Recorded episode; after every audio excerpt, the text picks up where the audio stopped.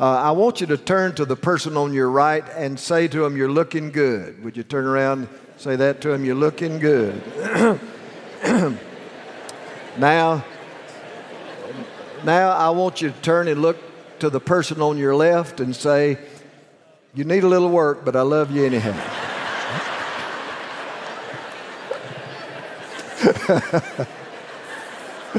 oh, me.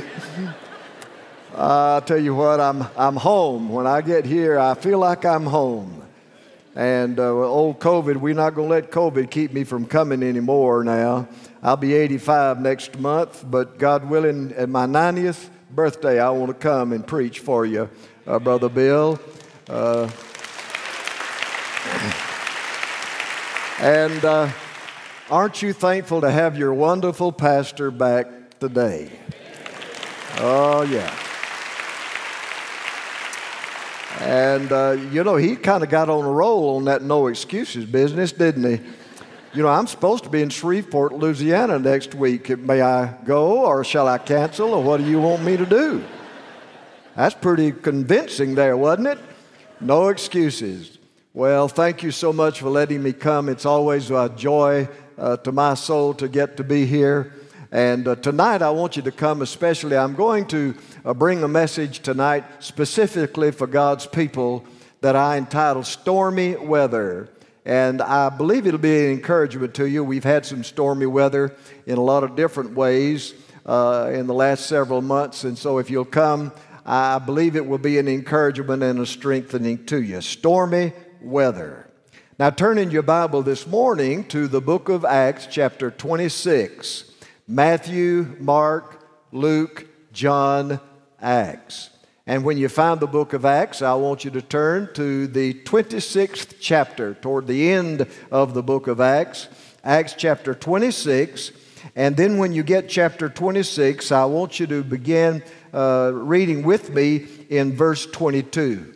So if you found your place now, would you stand and let me read the word as you follow along in your Bible? And then keep your Bible open as we uh, work through these verses together. Uh, in verse 22, the Apostle Paul says this Having therefore obtained help of God, I continue unto this day witnessing both to small and great, saying none, none other things than those which the prophets and Moses did say should come, that Christ should suffer, and that he should be the first that should rise from the dead and should show light unto the people and to the Gentiles. And as he thus spake for himself, Festus said with a loud voice, Paul, thou art beside thyself. Much learning doth make thee mad.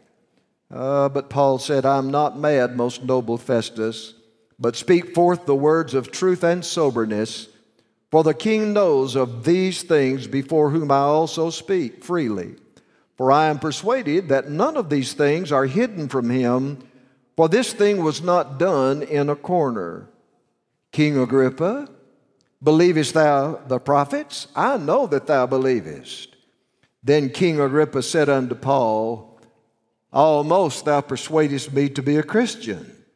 And Paul said, I would to God that not only thou, but also all that hear me this day were both almost and altogether such as I am, except these bonds. And we had thus spoken, the king rose up, and the governor, and Bernice, and they that sat with them. Thank you, and you may be seated, and may God bless the reading and now the receiving of his holy word. There are three men in the verses I've read to you this morning who illustrate the variety of attitudes people have toward the Lord Jesus Christ. There is, first of all, Governor Festus, and he represents those who are alienated from Jesus Christ. He thought Paul was going crazy right before his eyes. It's an amazing thing that uh, people mistake earnestness for insanity. If you uh, get all excited and carried away about money or politics or, or sports, uh, they think that's great. If you get sold out totally to your sports team, they call you a fan. If you get totally sold out to the Lord Jesus Christ, they call you a fanatic. And so here is Paul, and he is witnessing, uh, testifying about the Lord Jesus Christ, but Festus is alienated from Christ. There may be some of you in this room this morning and you're alienated from Jesus Christ. And then, of course, there is the Apostle Paul himself, and he represents those who are all together for Christ. Paul's motto, Paul's life verse, so to speak, was, I can do all things through Christ. And then he said, For me to live is Christ. He was totally wrapped up, sold out for the Lord Jesus Christ. And then, of course, there is this third man. Uh, he is known as King Agrippa, and he represents those who are almost to Christ. There may be those of you in the room this morning You've thought about giving your life to Christ. People have witnessed to you, and you have almost given your life to Christ, but you are not quite there yet. And so, in the story of King Agrippa, who is almost to Christ, is the story of a tragedy. The many tragedies in the Bible. Do you remember when the children of Israel got to the little village of Kadesh Barnea? And they stopped right there, and instead of going into the promised land, they turned and they went 40 years in the wilderness. They were almost there, but not altogether. And then you remember the scribe who came to the Lord Jesus and he had all of the right answers. Jesus looked at him and he said, You are not far from the kingdom of God. He stopped at the gate of almost instead of going into the land of altogether. And so I want to speak to you this morning on the tragedy of the almost. And my purpose in this is to help those of you who have almost given your life to Christ to step all the way in and give your heart and your life to Jesus in this service today. Now, think with me and follow with me now, first of all, about the reality of the almost. In verse 28, the Apostle Paul said, uh, the, the Agrippa said to the Apostle Paul, Almost thou persuadest me to be a Christian. Uh, some of the newer translations uh, translate that in a different kind of way. Uh, they they kind of translate it like this Are you trying to persuade me to become a Christian so easily? And uh, the interpretation is there that it is uh, something said in ridicule and something said in scorn. Well, that may be the case, but I think uh, sometimes people use ridicule to cover over the real conviction in their heart. Pastor, you've seen people and you've witnessed to them, and yet they just kind of blow you off or they kind of ridicule what you have to say. And so I think what we really have here is a man who is almost persuaded and yet he tries by the means of ridicule uh, to push the Apostle Paul's witness away. I think it is real. I think he is genuinely at the point where he was almost persuaded, but he didn't want to admit it. And so, with a smirk on his face and with a sneer uh, in his voice, he said, Are you trying to uh, convince me uh, to become a Christian? And yet it is very real that he was almost persuaded. Now, there's several reasons I give uh, in these uh, passages of Scripture here that convince me this is the case. In fact, look at verse 26 in your Bible, and let me just point out to you some of the persuading factors that make it real that he was almost persuaded. There's first of all the persuasion of the Scriptures. Look at verse 26. He said, For the king knows of these things. Well, what things? Well, look back up at verse 22. And you will notice that Paul is using the Old Testament scriptures, he is using the prophets and Moses. And the Bible, the Word of God, is a very persuasive uh, reason people to uh, give their life to Christ. Uh, the writer of Hebrews said that the word of God is like a sword and it cuts through excuses. Uh, Jeremiah said that the word is like a hammer and it crushes the reasons people don't come to Christ. And he said again, it is like a fire and it consumes the reasons people give for not coming to the Lord Jesus. Now, the Bible uh, is a wonderful book for Christian living. Uh, when you give your life to Christ, then you follow the teachings of the Bible, and it will give you a wonderful life. But the first and the primary purpose of the Bible is to give you the knowledge you need to become a, Christian. Uh, you may remember uh, that uh, when you first came to Christ, uh, you came because of the Scriptures. 2 Timothy chapter 3, Paul said to the young man, uh, Timothy, he said, From a child you have known the Holy Scriptures, which make one wise unto salvation. And then do you remember in John 20, verse 31, where John says uh, these words, These are written, talking about the Bible, these are written that you might believe that Jesus is the Christ, and that believing you might have life through his name. And so the Bible is a persuasive power. It is a persuasive reason uh, for people to give their heart and their life to Christ. Uh, I remember a number of years ago, I was pastor up in Rome, Georgia, and I was out in our weekly visitation, and I went into the home of a young couple, and uh, I witnessed to them about giving their life to Christ. They didn't give themselves to Christ uh, at that time, but before the week was over, the man had read the New Testament all the way through. And he called me and he said, Would you come back over here? I'm ready to give my life to Jesus. And oh, dear one, there are those who have shared the Word of God with you. It is a persuasive factor, the, the persuasion of the Scriptures. And then look right in the middle of verse 26, look at what Paul says. Paul says right in the middle of verse 26, I am persuaded. Now, there's what I call the persuasion of a soul winner. Uh, when uh, Paul was converted, God said in Acts 9 15, he is a chosen vessel unto me to bear my name before Gentiles and kings. And there stands Paul before King Agrippa, exactly as God said would take place. The persuasion of a soul winner. Can you imagine how God used Paul as he persuaded men to give their life to Christ? He said one time in 2 Corinthians 5, verse 11, he said, Knowing therefore the terror of the Lord, I persuade men. The power of a testimony. Do you know anyone who has given their life to Christ? It ought to be drawing you close to giving your heart to Christ.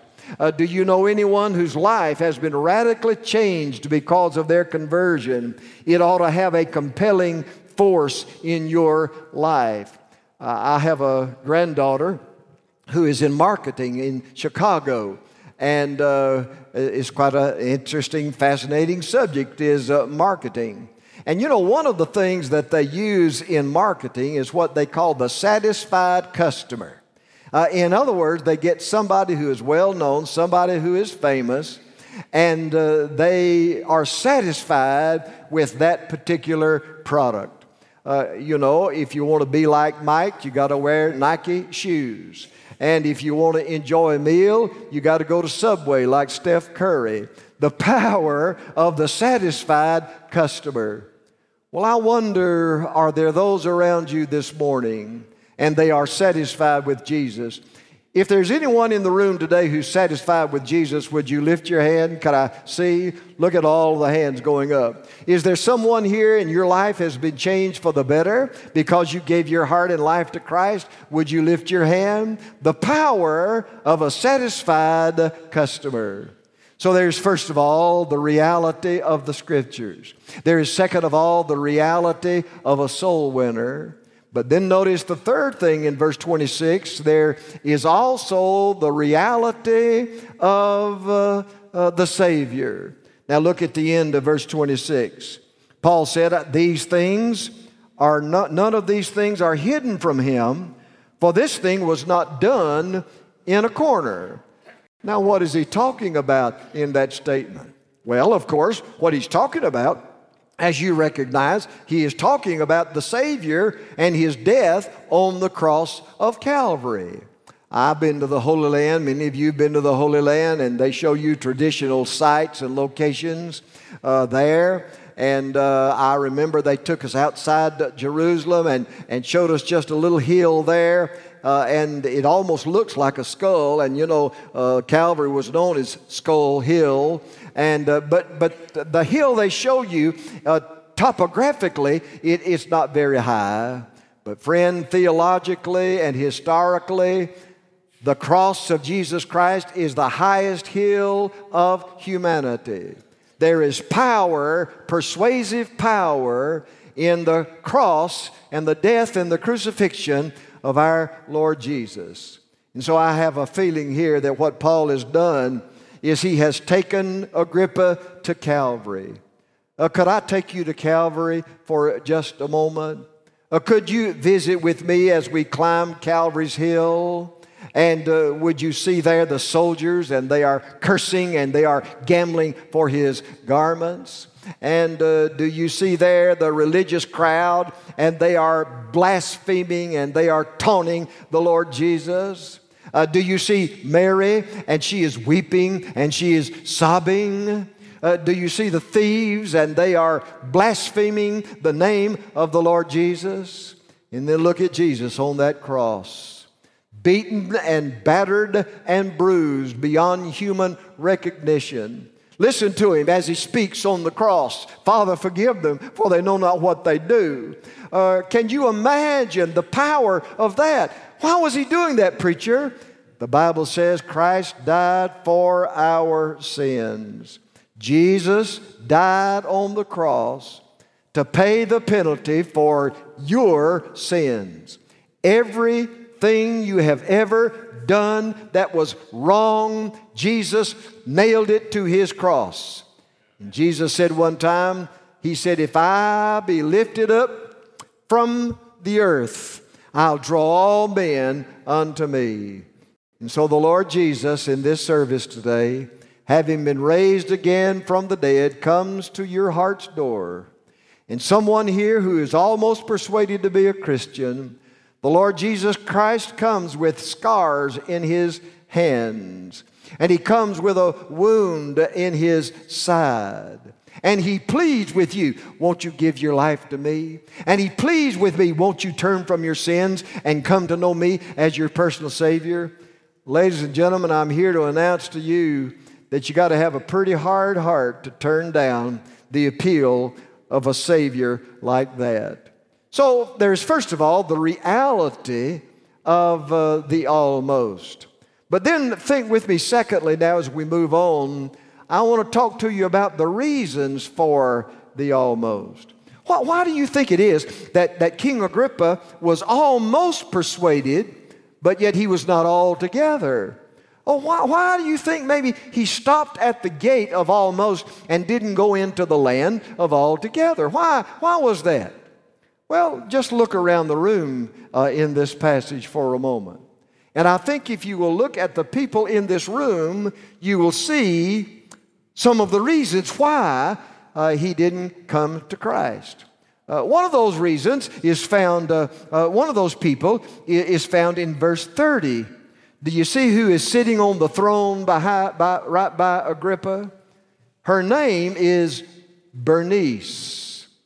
Now, there's a lot of history, a lot of Jewish history about who this Bernice is. Let me just cut to the chase and tell you that who Bernice is is really Agrippa's sister, and they are living in an incestuous relationship. And so Agrippa looks perhaps at Bernice, and, and you see, he's got a corruption problem, the love of sin. I can almost imagine that he looked at her and he said, If I give my life to Christ, if I become a Christian, then I'll have to give up Bernice. And the love of sin keeps many a person from giving their life to Christ. I speak to you this morning and you've been almost persuaded, but every time you've gotten real close, you think about some sin in your life and you're unwilling to give it up. I was pastor back, back in Georgia at another little town called Cedartown, Georgia. And I remember we had a marvelous Sunday school teacher. She was a, a wonderful Sunday school teacher, uh, uh but her husband, Paul, uh, was not a Christian. And, and so I would go over there and I'd witness to Paul, and Paul would get real close, and then he would back off. So we became good friends, and I went over there many times. And so one day, I, I, one night, I just said to him, I said, Paul, you know, you and I are friends, and, and it looks like you almost give your life to Christ, uh, but, but yet you always pull back. Just be honest with me, Paul. Why do you do that? And Paul said this. He said, Well, preacher, he said, You know, I work at a factory in Atlanta. And he said, It's a long, hard, grueling drive early in the morning. And then he said, I work a hard, hard, hot job all day. And then it's a long drive back home. And he said, Preacher, when I get home, he said, I like to go over to the refrigerator and I like to just reach in there and get me a cold beer. And I know if I gave my life to Christ, I'd have to give up that cold beer. Now, I'm not here to argue about a can of cold beer. If you want me to come back some Sunday, I'll preach on a can of beer, but that, that's not my point. My point is for him, he was unwilling to give up a can of beer to give his heart and his life to the Lord Jesus Christ. Now, ladies and gentlemen, for someone to, to take any sin and use that as an excuse to give their heart to Christ makes no sense whatsoever. It's like a thirsty man turning down water, uh, it's like a hungry man turning down food, it's like a cancerous man uh, turning down health. The love of, of sin. But then I think he looked over at old Festus. And I think he may have thought about Festus. You know, I, I, heard Festus kind of making fun of Paul. And what would he do if he, if I gave my, what would he say about me? Now, you see, the second problem that Agrippa has is he, he has a courage problem. Uh, you know, we all want to be liked, don't we? None of us want to be laughed at, do we? Or made fun of. You know, you can say, well, I don't care what people think about me, but down inside you do. And uh, I could almost uh, see Agrippa. He said, oh, my goodness, well, I, what, will happen? Who, he'll make fun of me. Uh, I remember reading the story of uh, Dr. Harry Ironside, who was pastor of the Moody Church many, many years ago. And he said when he was a boy, his mom used to give, uh, talk to him about giving his life to Christ. And, and uh, uh, he would say to her, he'd say, Mom, I, I would like to do it, but my friends will make fun of me. And she would always say to him, Harry, remember, your friends may laugh you into hell, but they'll never laugh you out of hell. A courage problem. You say, Preacher, you, you're going to ask me in a little while to, to come forward. Yes. And, and preacher, all these people here, they're, they're going to see me. Yes. But you will never be in an audience more sympathetic uh, to give your heart and life to Christ than you will in Florence Baptist Temple. So he looks at Felix, Festus. And then he looks at Paul. I think Paul's one of the reasons he didn't give his life to Christ. You say, well, now wait a minute, preacher. You just said that, that Paul is one of the reasons that he was almost persuaded to give his life to Christ. Yes, but I think he was also one of the reasons why Agrippa hadn't given his life to Christ. Paul, look at him. There he stands. And he's got chains on his hands and manacles on his feet. And, and I can imagine that Agrippa looked at that and said, Man, what will happen to me if I give my heart and life to Christ? Now he's got uh, a commitment problem. What would it mean to me if I give my heart and my life to Christ? What, what will it cost me? Now, folks, I, I'm going to level with you this morning. I'm going to simply say to you that there is a cost to giving your heart and your life to Christ. There are believers sitting right here and uh, giving their heart and their life to Christ uh, has uh, sent them to foreign fields to be witnesses for Jesus Christ. There are others who have had extreme difficulties on their jobs because of their witness to the Lord Jesus Christ. And there is a cost we used to sing the old hymn, Must I Be Carried Through the Skies on Flowery Beds of Ease, when others fought to win the prize and sail through bloody seas. Ladies and gentlemen, whatever the cost is, it's worth it to give your heart and your life to the Lord Jesus Christ. Could I have an amen right there? But now there's a fourth person. I think kept Agrippa from becoming an altogether Christian. I think it was Agrippa himself. I, I think Agrippa himself is one of the reasons why he didn't give his heart to the Lord Jesus. Now, uh, you got to remember that, uh, that uh, Agrippa is, is sitting there and he evidently has some knowledge about uh, the faith. And, and do you notice what it says? Do you see what Paul said to him in verse 27? He said, King Agrippa, do you believe the prophets? And then he said, I know you believe. You say, oh, whoopee, he's got saved. Nope. Now, folks, there's a difference between believing something in your head and believing something in your heart. Romans 10 9, if thou shalt confess with thy mouth the Lord Jesus and believe in thine heart. Preacher, you've heard it and you've probably said it, and I've said it through the years. I fear that there are some people who are going to miss heaven by 18 inches. They've got it all in their head. They believe all of the right things, but you have never let it get into your heart and you have never trusted it. Believe. Jesus said one time, You will not come to me that you may be saved. It is a matter of the will. Now, uh, every decision that we make is actually a three in one decision. Uh, it is every decision, whatever decision you make, it is a three in one. It is an intellectual decision, it is an emotional decision, and it is a volitional decision. It's a decision of the head, it's a decision of the heart, and it's a decision of the will. Let me illustrate. If I finish preaching in time so that you don't miss your lunch hour, you'll probably go and you'll eat a meal. And you'll go to that meal and, and you're hungry. They got a table laden down with food, and, and, you're hungry, and you know you have got to eat in order to live. So intellectually, you're one third there. But then, not only that, you're hungry, you're craving something to eat. You're two thirds there. Did you know what? You could get to that second point, if that's as far as you got, you could starve to death. What have you got to do? You say, oh, it's very simple. You got to eat. You got to go all the way. Or, let me illustrate it another way. See that chair? I think it's just as stable as that one, Pastor, wouldn't you guess? I'm, I'm getting tired. And I think that chair would hold me up.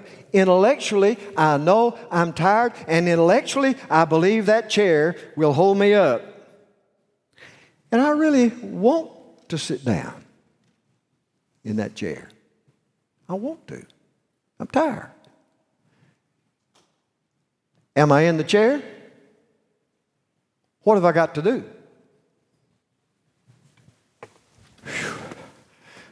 Take it, preacher, I'm out. Do you get my point? Now, listen to me. Those of you who are in the room this morning and you're almost persuaded to come to Jesus, do you know you need Jesus? You say, I know I do. You're one third there. Would you really like to give your life to Christ? You say, Yeah, I, I really would. I, I know I need to and I'd like to. You're two thirds there. But in just a moment, you're going to have the opportunity to say, I will arise and go to Jesus, and you'll be all the way there. The reality, the almost, it's real. The reasons for the almost. But now then, let me just say a word about the results of the almost. What happens when someone gets almost to being a Christian and yet not altogether? Well, of course, obviously, the first thing is to be an almost Christian uh, is to miss being a Christian altogether. Almost doesn't cut it. I mean, a football team almost wins the game, but they lose by one point. A runner almost wins the race, but he misses it by one step. And to be almost a Christian is not to be a Christian, and think of all that you miss. Think of the joy of forgiveness of your sins. Think about the burden of guilt that can be removed. Think about how your life can be changed and, and made for the better. But if you don't go all the way with Jesus, you miss the blessing of being a Christian. I'll tell you something else you miss, or you that, that happens when you don't give your life to Christ. You bring greater judgment on yourself. Sitting in this room today, you have heard me preach the gospel and about the Lord Jesus Christ as your Savior. You have incurred greater opportunity upon yourself and yet greater, oppor- greater judgment on yourself if you don't give your heart and life to Christ. You know, I, I had rather, I had rather uh, face God in judgment coming from darkest Africa than to face God in enlightened, cultured America. This is a country, and this is the South, and this is a city where you know the gospel. And It brings greater judgment on yourself. God judges us according to the light that we have. Uh, you have heard this wonderful pastor preach the gospel. Uh, you have had uh, uh, great evangelists, Junior Hill and others who have come and they have preached the gospel. You have heard faithful preachers all through the years, and, and to hear that and yet turn it down, you bring greater judgment on yourself. And to be an almost Christian is to hinder others. You know, I've often wondered what would have happened if Agrippa had given his life to Christ. Maybe Bernice would have been saved. Maybe Festus would have come to Christ. Maybe the course of, the whole course of a nation would have been changed. You know, people rarely go to hell by themselves. Remember what Jesus said uh, about Lazarus? Lazarus said, uh, to, to send, send, the rich man in hell said, Send Lazarus to my brothers so they won't come to this place. He led others to hell. Is there anybody here this morning you're leading somebody to hell? You're leading your boys and your girls to hell?